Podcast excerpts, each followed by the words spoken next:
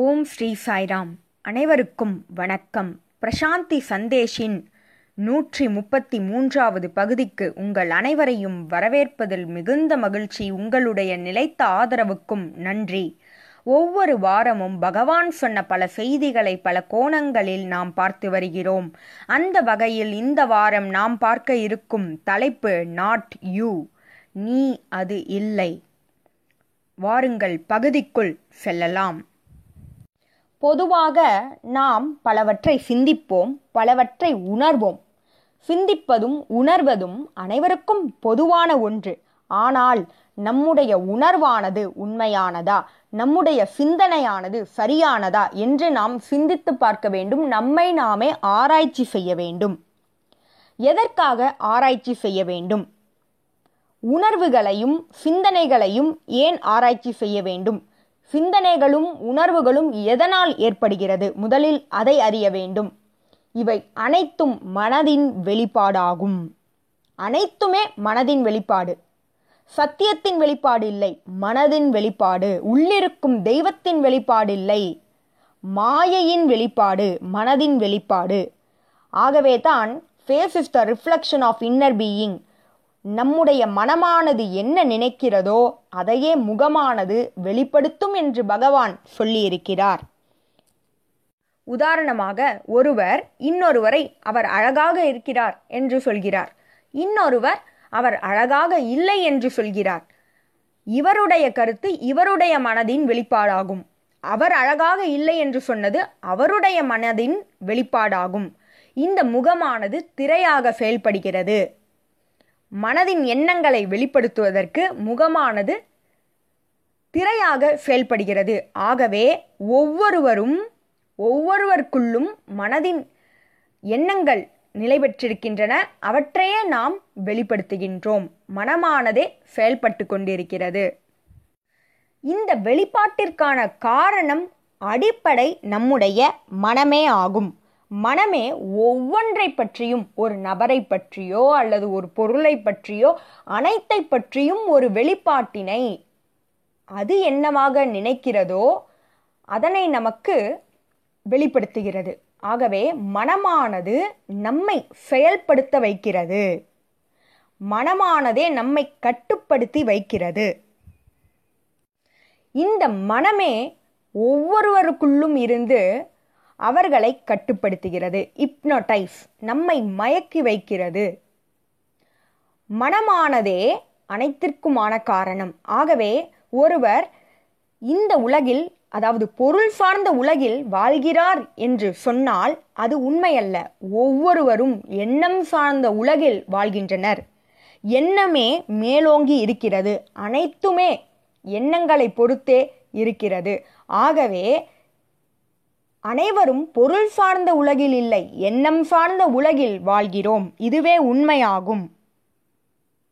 இதிலிருந்து என்ன தெரிகிறது என்றால் ஒவ்வொருவரும் அவருடைய உலகில் வாழ்கின்றனர். ஏனெனில் இந்த உலகமானது அவரவர் ஏற்படுத்தியது.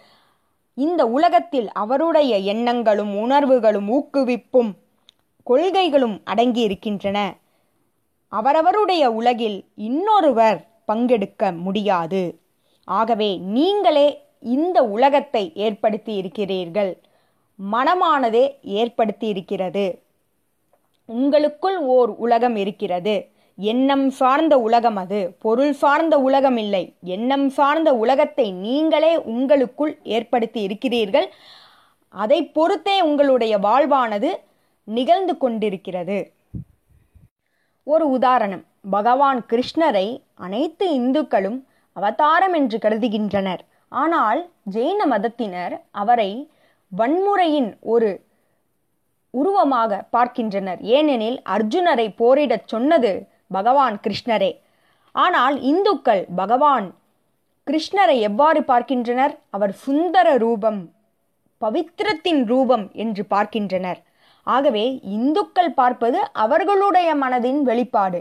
ஜெயின மதத்தினர் பார்ப்பது அவர்களுடைய மனதின் வெளிப்பாடு. இவ்வாறு எண்ணங்களின் வெளிப்பாடே அனைத்துமாக இருக்கிறது. சரி இதில் என்ன தவறு இருக்கிறது? ஒருவருக்கு மனதின் வெளிப்பாடானது வேறாக இருக்கிறது இன்னொருவருக்கு வேறாக இருக்கிறது. இதில் என்ன தவறு இருக்கிறது என்று நீங்கள் கேட்கலாம்.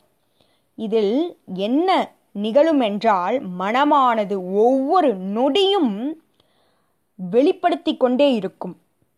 அவ்வாறு வெளிப்படுத்துவதனால் என்ன நிகழும் என்றால் சத்தியத்தை நம்மால் உணர முடியாது. உண்மையில் நாம் யார் என்பதனை அறிய முடியாது.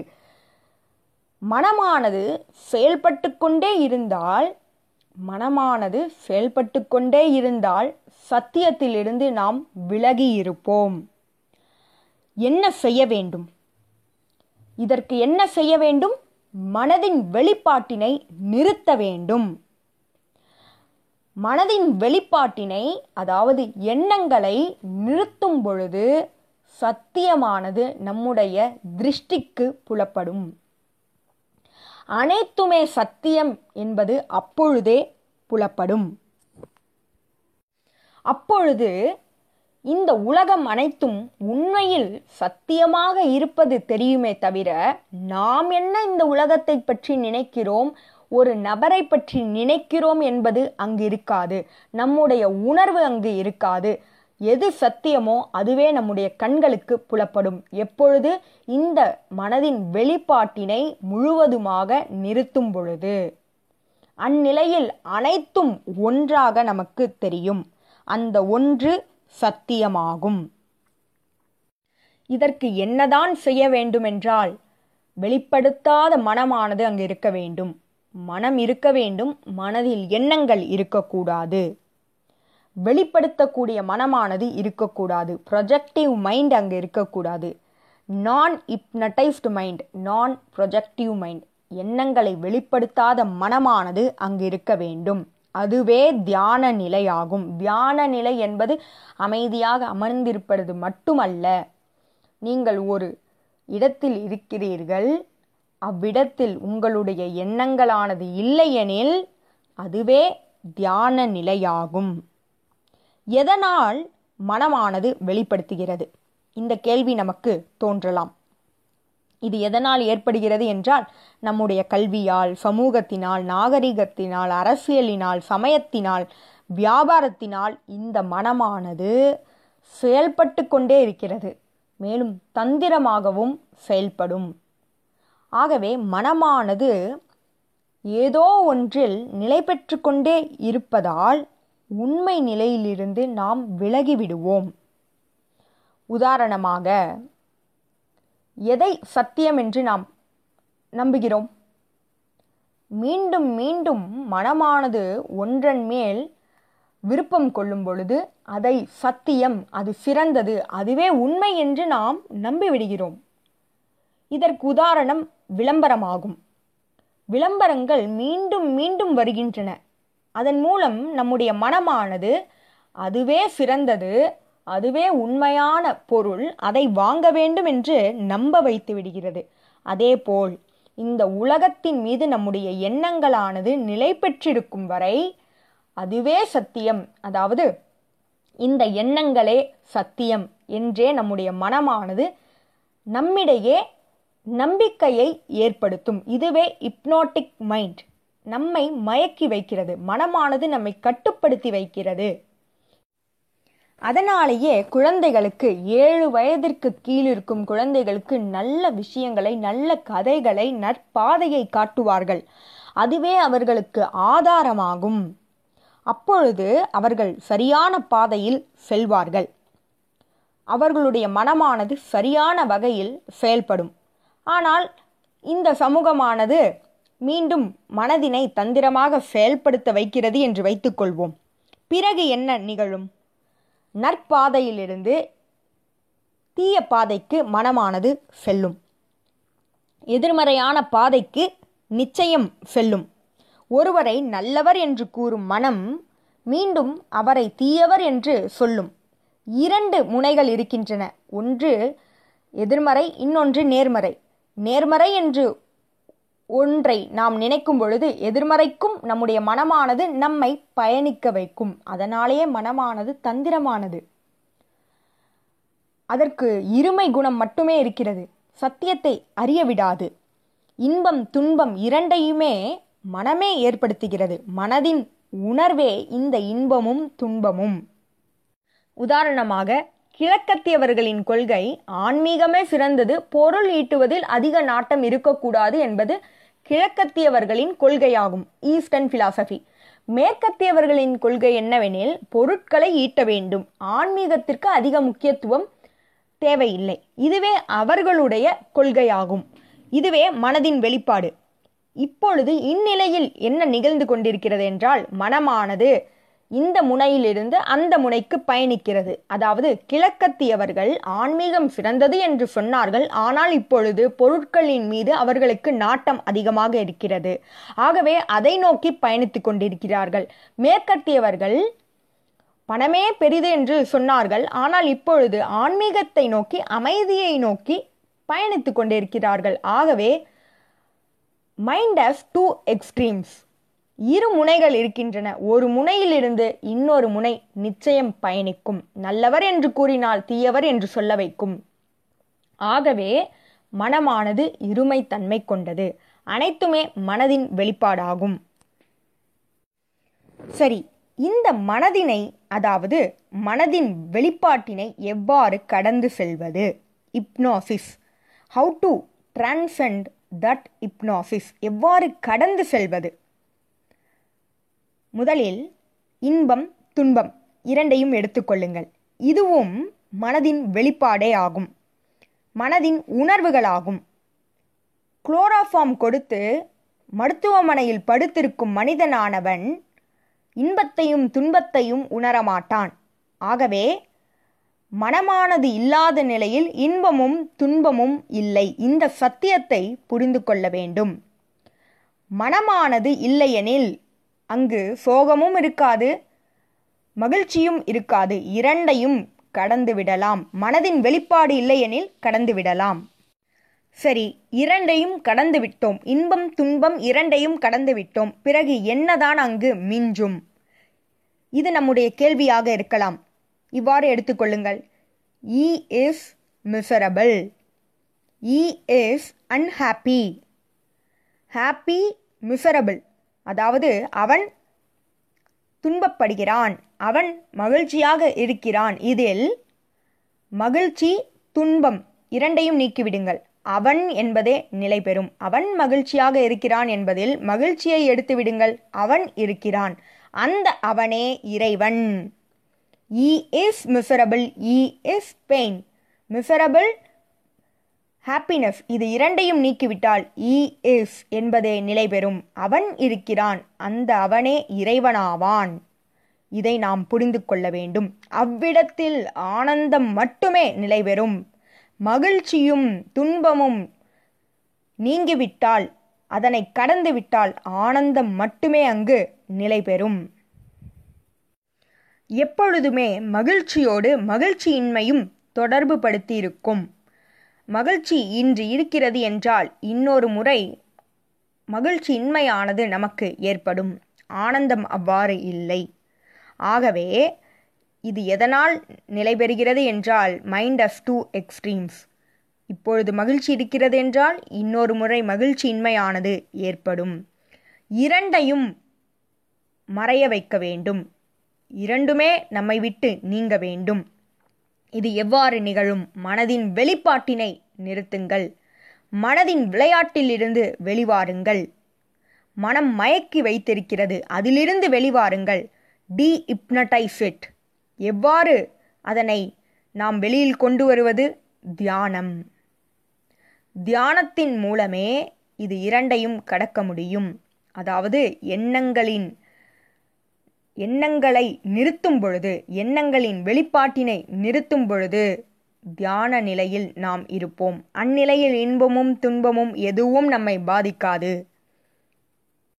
எவ்வாறு நான் மாய வலையில் மனதின் வலையில் மனதின் வெளிப்பாட்டினால் சிக்கியிருக்கிறேன் என்பதனை அறிவது மிகவும் சுலபம். எப்பொழுது நீங்கள் உங்களுடைய சத்தியத்திலிருந்து விலகி உண்மையான தன்மையிலிருந்து விலகி உலகத்தின் மீது நாட்டத்தை செலுத்துகிறீர்களோ? உதாரணமாக பொருள் ஈட்டுவதில் நாட்டத்தை செலுத்துகிறீர்களோ? உறவுகளின் மீது நாட்டத்தை செலுத்துகிறீர்களோ? அது அனைத்தும் மாயவலையாகும் மனதின் வெளிப்பாடாகும்.